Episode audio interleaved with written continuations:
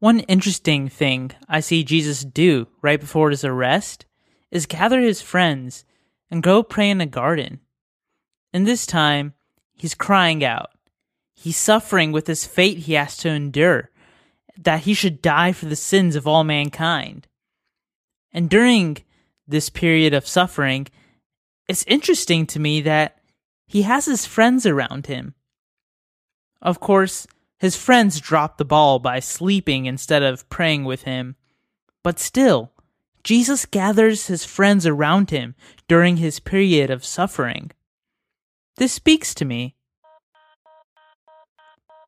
When I think about living like Jesus, I think about the lone hero, the one who has to bear the weight and suffer alone. In our individualistic age, we glorify this kind of hero, the hero that could go it alone. But that's not how it should work in our suffering. That's not how it should work at all. And Jesus proves that. So here's the question I'm trying to solve today Why? Why do we need each other? Why can't we go it alone? I mean, some people are bold enough to say that you don't need to interact with the body of Christ in order to grow in your Christian walk, in order to really live like Jesus. But I want to add some heat to that view and really investigate the importance of community. I wanted to find a story that modeled the importance of community and the church. And that's when I found Eric Fusilier, who is the bassist in the band The City Harmonic. His story is one of suffering, confusion, but also about the value of community. So, with that having been said, you're listening to the Jesus Hacks podcast. Let's get started.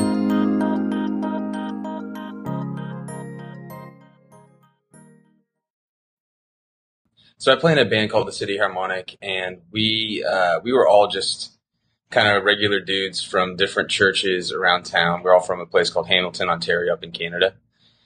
And, um, you know, we just sort of quit our jobs uh, in 2011 because we just suddenly were on the road touring full time. And it was just a crazy year. We got a song on the radio, it seemed by like dumb luck. or, uh, you know, I mean, now looking back, obviously God's sort of provision for us, but, or his, his orchestration. But, you know, that for whatever reason, it launched us into this sort of like crazy helter skelter pace of touring for the first time in our lives. You know, I was working at a church at the time as an intern, uh, church planning intern, and uh, one of the guys was working at a factory um, downtown, and uh, it was just like it was just a crazy time. Um, so so we we spent the full year touring. We got to the end of that year, and we found out basically in early December of that year that we were going to go on this massive 65 day tour in January. So we said, you know, this is crazy. We need to stop and slow down. So we took Christmas off. We took two or three weeks, maybe even the month, and uh, just were at home, thankfully. And that's when I started to get this sense that something was wrong. Uh, you know, growing up, I wasn't one to get the flu a lot or get colds all the time. I mean, obviously I did, but it wasn't like it was abnormal if I got a cold or something. But that month I just was getting like cold like symptoms and like all kinds of weird stuff was happening with my body that just I had never experienced before. And uh, my wife, uh, you know, consistently was like, you know, you should probably go see a doctor. Um, something doesn't seem right that, that you continually through the month get worse and worse and worse so Christmas came and went, and I, I kept saying, no, no, no, I don't need to see a doctor. I'm a dude. That's what we do. We don't see doctors, which is the stupidest thing. I don't know where it comes from or why we do it, but uh, I'm guilty. Um, anyway, yeah. So so uh, Christmas came and went, and we're maybe a few days away from going on this massive tour. Uh, and finally, I just got to the point where I was feeling so bad. I just let you know, and my wife was still saying, you know, you should probably go. And finally, thankfully, I did uh, so I went to go see my family doctor, and he he kind of called me into his office and did some blood work and took my blood pressure. And he said, "There's a couple of red flags, nothing crazy, but let's let's get some more blood work done, and then you know when you're back from the tour, we'll we'll talk and we'll figure this thing out." Um, so yeah, I went home, started packing for the tour, um, and then literally that night uh, at midnight, I got a phone call from a, uh, an on-call doctor and he uh, he was shocked. He was totally shocked to hear that my voice. He's, he expected my wife to answer or a family member, somebody else, because he actually said to me on the phone, "He's like, I don't even know how you're talking to me right now. Your blood work is so out of alignment uh, that you shouldn't even be upright." So um, he said, "Whatever you got, whatever you can do, get however you can get to an emergency room right away." So I went and woke up my wife in the other room. She was sort of all disoriented and shocked, and you know, you know, we'll sure, we'll do whatever we got to do. Let's get you to an emergency room. It's kind of this chaotic moment. Um, so we got to this, uh, the hospital that was closest to my house and, uh, just kind of sat there for hours. It was, and remember, I got the call about midnight, so I didn't get into the, you know, to see the actual doctor until two or three in the morning, and then they did some more blood work. I got a blood transfusion because they thought my blood uh, my, my hemoglobin was so low that I, you know, oxygen just wasn't getting to, to my body. And so that made me feel infinitely better. So I was like, okay, great. You know, that was probably it for whatever reason. Maybe it's an iron deficiency. There's a bunch of options it could have been. And the blood transfusion seemed to work. So, um, but yeah, I thought that was it. We kind of were like, okay, well, it's four in the morning. I'm feeling good. I'm feeling way better. And, uh, let's go home. But the doctors weren't ready to release us yet so another couple hours pass by. This is probably like you know five in the morning, and uh, this doctor sort of comes in nonchalantly with a chart, flipping through it, kind of looks down and looks up at me finally and says, uh, "I'm sorry to tell you this. I, I, it looks like you have leukemia." And uh, my wife and I just, you know, we're exhausted. It's so late. It was just a really surreal moment so the feeling of that, of that, you know, I mean, I'd heard the word leukemia. I knew it was a form of blood cancer, um, but that was probably the extent of my knowledge. Uh, so we just kind of sat there in silence for maybe an hour, um, and had no idea how to process it. In January 2012, Eric was diagnosed with cancer right before a large tour with his band. After that diagnosis, things got complicated fast. That night in the emergency room, when I got the diagnosis, uh, my wife and I just kind of were sitting in the moment, uh, unsure how to re- how to react, uh, with no information, no no no way to get our bearings, and um, it wasn't real yet. You know, it took. I mean, I'm I'm talking about a few hours. It was probably seven or seven thirty in the morning before we came to grips with the fact that I had to call my family and she had to call her family and tell them. And um, honestly, even just thinking about it right now, I'm, kind of welling up a little bit. But like in that moment, listening to my wife on the phone with my with my mom and my dad, telling them that I had cancer. I, uh, you know, I can't even describe that feeling. At this point in the story, my heart is heavy. I'm watching Eric on the screen, and I can't fathom having to go through the whirlwind of finding out I have cancer and then telling my family about it. But just when I expected the story to get heavier, I was surprised by what Eric told me next. The first couple of weeks were actually really um, a, a positive feel like it kind of shifted right away after after that initial day of shock and and sort of mourning. Um, we got, you know, actually the first uh, first time when I was allowed, I think it was in that first week of being, you know, admitted to the hospital um, before chemo got too intense. Um, we just invited basically everyone we knew to come, uh, just you know, swing by and say hi at different points if if they were free because we knew it was going to be a long haul of treatment. And at some point, you kind of go into isolation because the chemotherapy basically, particularly for leukemia, just fries your immune system. They, they take everything, um, take your body's ability to fight off disease or viruses of any kind. So you kind of can't be around people.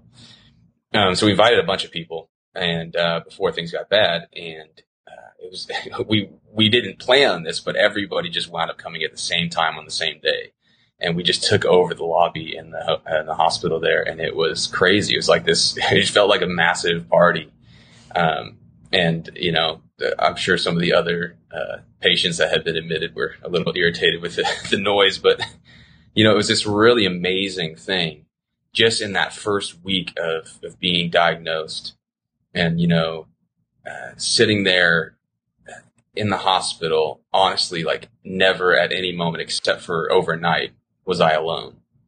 Um, so it switched from this like chaotic environment, this, this, this moment in time, this, you know, these, these hours where we're just waiting in this hospital of, of, you know, surreal, like what is happening to an extreme sort of uh, sadness and mourning and not knowing if there was a plan or, or if there was any chance of survival.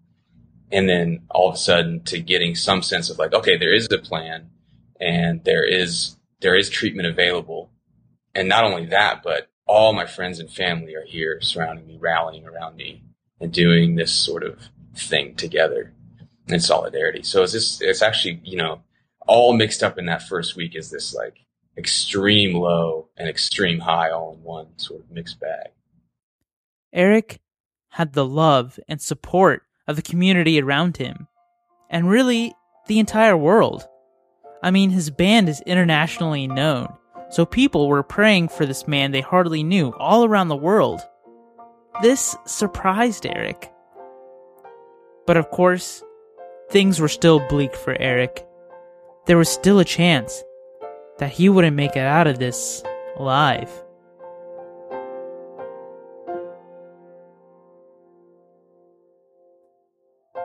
I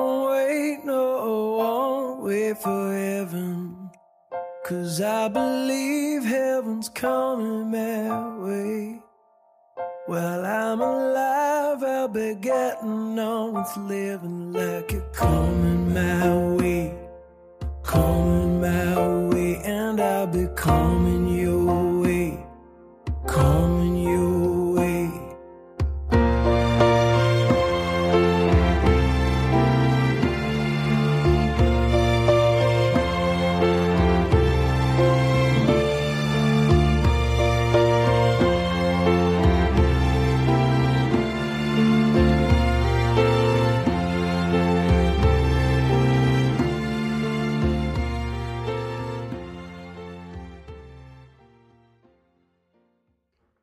Before we return to the story, let's break to hear a word from our sponsor. For this sponsored message, I ask Michael King of Information Systems Integration what makes them stand out amongst other IT service providers. Well, Ken and I, with information systems integration, we are committed to making sure that our business is used to promote the gospel of Jesus Christ, and we're still figuring out what that means, but we definitely want to uh, operate and employ Christian practices in the way that we do business. Uh, certainly, people with technology mindedness are a dime a dozen, so we want to be different and use Christian principles in the way that we do business. And aside from that, we also want to uh, use the profits that we make from our business to advance the gospel of Jesus Christ uh, as best we can through uh, through what we know and what we do as a business. There you have it. Visit isicg.com slash faith to see if their services are right for you. Things got increasingly dark for Eric as time ticked on. You know, not knowing if I was going to live or die kind of drove me crazy. You go into this, um, I did. I, I, I went into this day by day survival mode where it was actually, I found sometimes, you know, to kill time because we were there all the time and my wife was there with me all the time um, by my by my bed. Um, we'd watch, try to watch movies, or they'd encourage me to be reading books, or, or, or just whatever we could do to to be entertained at least in some way, or to find some semblance of escape. And I just couldn't focus because I couldn't I couldn't actually. I remember saying this to my wife at the time. I, I said I could I can't I can't watch a show or a movie because I don't understand uh, the drama. I don't understand, you know, facing death put me for some reason into this place where I just started to, to lose perspective on what life was about. I couldn't, I actually said, I, I don't understand relationships. I don't. I'm. I'm watching you know stuff on the screen play out, and it doesn't make sense to me anymore. Uh, which was just a strange sort of place to be, um, and, and really very very dark. You know, and in terms of my faith at the time too, it had a pretty profound impact because I, you know, my my view, I, I wasn't, I didn't. This is strange too, but I didn't really ever go through a, you know, why God, why me. Um, that didn't come until you know long after when I was in recovery mode. But at the time, it was more like, you know, I know that God has the power to heal me. Um, I know that He has healed people in the past and I know that he does whatever it is that he wills, and he's good. Um, but I don't know if he's going to heal me. But then, Eric tells me of a turning point, a story of a time when his hope was revitalized and his perspective changed. Um, so one particularly dark night, um, I just I, I kind of broke down, and uh, and thankfully my dad was there uh, sitting beside my hospital bed. And, you know, I was just going on. I said, you know, I don't know which way is up, Dad. I don't know what, I don't know what it means to die well. You know, if in that, you know, in that moment, I was fairly convinced that, you know, it may be God's will that I die. I don't know for what reason, but He's going to use it for good, but it may be His will. And uh, I don't know what that means. I don't know what I'm supposed to do to die well. And I don't know if I have the faith, you know, that you know, to see this through. And uh, he, my dad, um, kind of talked me through it, and he was, you know, trying to encourage me through it. And uh, he reminded me of this story in the Gospel of Mark that um, it's in chapter two, where these four friends are uh, with their paralyzed friend. He's he's crippled and he's laying on a mat. He's been on a mat all his life, and um, Jesus is teaching at a at a house nearby, and it's just packed out because you know he's been he's a controversial character to say the least uh, in their area, and and he's teaching, and, and and people are being moved by his his preaching and teaching. So you know, it's no surprise that he's you know packed out this house for people coming to hear him teach, and, and so the four friends with their with their um, paralyzed friend pick up his mat and bring it to the house, but they can't get in, so they go to the roof um, and they like physically tear a hole in the ceiling, which is madness um, when you think about it. And then they um, lower their the mat with their friend on it to the feet of Jesus through the hole. Um, so I, you can imagine that's a crazy scene. Um, but they they they drop down with a friend and they're standing in front of Jesus. And the the uh, Mark, the writer of the gospel, notes that um, it says, when he saw their faith, when Jesus saw their faith, he said to the man, your sins are forgiven. And then some people question that, you know, can you forgive sins and all that? And he says, which is easier to, to forgive the sins or to, to heal him? And he actually heals the man physically, tells him to stand and take his mat. And so my dad sort of, you know, goes through that story again with me like I just did in brief and then just says, did you notice that key phrase when he saw their faith. There is plural. And he's talking about the four friends just as much as he's talking about the man on the mat. And in that moment, for whatever reason, it just it just occurred to me, you know, I am surrounded by people uh, who have faith on my behalf that God can heal me. And even more that God, if He doesn't heal me, will use it for good. So even if I don't have the faith to see this through on my own, I'm completely surrounded by a community of people who are so devoted to a faithful, good God for me, on my behalf, who are praying for me, who are, who are taking care of our practical needs for me and my wife and my family, who have rallied around us. And, you know, a bunch of my friends, you know, shaved their head when I went bald and you know, there are so many people around me, like those four friends with the man on the mat. Uh, and this, it, it, I didn't have to suffer alone, you know? Eric realized that though he was beginning to doubt his survival, he wasn't suffering alone. And those people, the people who surrounded him, they had faith that he was going to make it through this. he wasn't suffering alone. That moment, it energized Eric's faith in God's goodness. And as I heard that, I realized that this is why we need community. In the moments where we doubt, where we fail and fall short in our suffering, there are people around us who can keep us strong, keep us hopeful, keep us fighting. People can push us closer to God when we can't do it ourselves. Thank goodness we have that grace.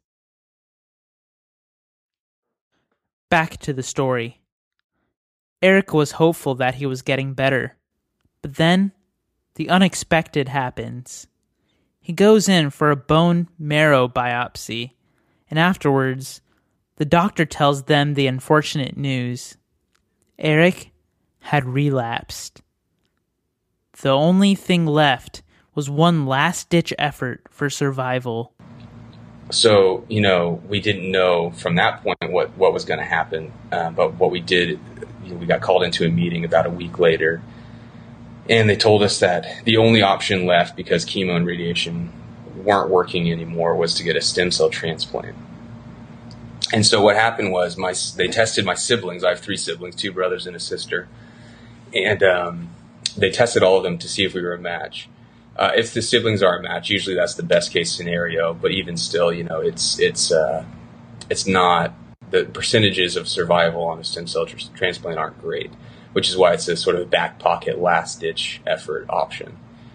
Um, so yeah, they told us that we would need, I would need a stem cell transplant. They tested my siblings, and it turned out um, that my sister was a 10 out of 10 perfect match, which is quite rare, um, as I'm told. And um, and you know, at that point in, in, in that meeting, we were told, you know, if if we can't find you a match in your siblings, we have to go to a database, and the database typically takes you know, a long time, months and months and months, if not a year or longer, to, to find a perfect match or a suitable match, even. And, uh, you know, at that point, they were saying, you know, it sounds like you, or it looks like you've probably got about six months to live if we can't find you a, a transplant. Um, so by, by, in my mind, a, a, miracle of God, my sister was a perfect 10 out of 10 match. And so they just started prepping right away for that um, and the, the, the stem cell transplant process is is kind of a grueling preparation. Uh, it was it was pretty hard on my sister. She, um, I mean, it's it's the bone marrow transplant was was the old way of doing things, and that was where they would have to you know do a bunch of different punctures on the donor and and the patient as well, and they didn't have to do any of that, thankfully. Um, but you know they had to give her these hormones that caused her bone marrow to overproduce stem cells. And then essentially what they did is, I mean, there's a whole bunch of crazy stuff that happens. You know, they had to put hook me up to this machine that changed my plasma so it matched her her blood and um, yeah, so there was about two or three weeks of, of preparation. Um, but then the actual, you know, procedure itself was this anticlimactic kind of thing. They literally took uh, a bag of stem cells out of her bloodstream and then let it drip into a, a tube in my neck and, and, let it just sort of happen over about the course of an hour. And uh, yeah, it was just this really simple seeming uh, procedure that wound up saving my life. Eric was weak from the experience, but he was healed. This experience ended up having a profound effect on the band. It actually reminded them why they came together and, and I got back to playing with the band uh, in the fall of 2013. So we just started to have all these conversations about, you know, I mean, I almost died, and and by by by all means, from the numbers, the stats, I probably should be dead, um, if not for God's intervention. And that does a lot of things to you. You know, it, it has made me. Um, I can't even really define yet or describe yet all the different ways it's affected me but I'll tell you, it has it, it, has changed my perspective on a lot of things. And one of the things in particular that we started to talk about as a band is what are we going to do? And it, it, sort of reminded us of what we were called to. And because my story was so obviously, you know, about the, the people of God, you know, the body of Christ, the church coming together on my behalf to take care of me. you know, in this unified movement, it was a, it was an obvious reminder that we come from a, a community, a church community in our hometown of unity, where the movement over the last 15 years has been towards unity to, to address actual, real, you know, human needs, one on one with people who are just hurting.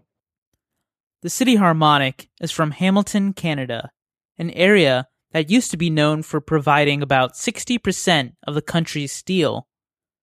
But after that industry and the economy crashed, Hamilton became known for their great poverty. So their hometown had a lot of need. And this is the world from which the City Harmonic emerged. The City Harmonic was actually the result of a ton of local churches coming together, despite denominational differences, to serve the good of the city. In other words, the City Harmonic was born out of the church being the church. Eric's sickness reminded them of their origins. So the whole, you know, me being sick and coming back to the band, we sort of have had this, you know, reimagined or um, reinvigorated vision of what we kind of set out to do in the first place. You know, we were commissioned by, um, I think 35 or 40 different churches, elders, pastors, and lay leaders who gathered around us at a conference and, you know, at a True City conference and said, you know, we love what you guys are about. You came out of this movement. You've been profoundly influenced by it. And they sort of commissioned us to go out and tour and tell the story and, you know, bring churches together if we can. And so that's become our new mission. So the new album kind of is rides on the back of that. You know, it's, you know, the first single is We Are One. The last song on the album, and that's the first track. The last song on the album is called One. And it ends with this rallying cry of make us one as you are one. So, you know, the, the, the album that we put out before called Heart dealt with a lot more of the sort of darkness, uh, the ups and downs of being sick more directly. But this record is more about like you know, we've had a little bit of time to step back and reassess and, and be kind of reminded, I think, that, you know, we're, this is our call. And it, and it ties so perfectly into my story of like seeing the church work in unity and feeling the church firsthand work in unity to, to take care of its own. If you listen to the City Harmonic's new album, you'll hear this message of unity all over it. Eric and the band experienced firsthand the power of what happens when people come together on behalf of the needy and suffering.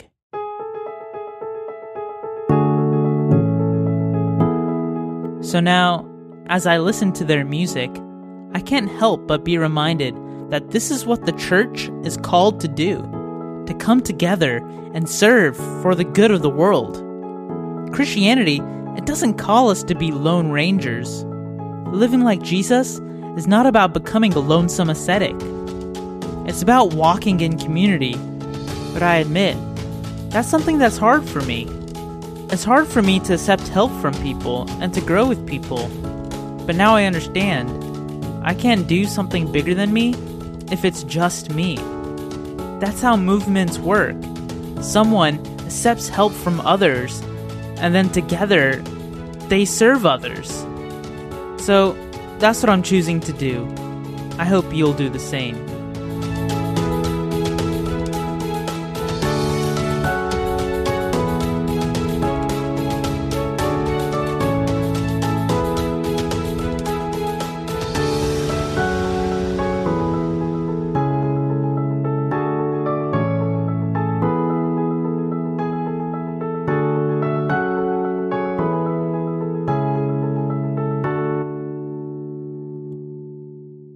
Show notes and companion materials to this episode, visit JesusHacks.com. Thanks for listening.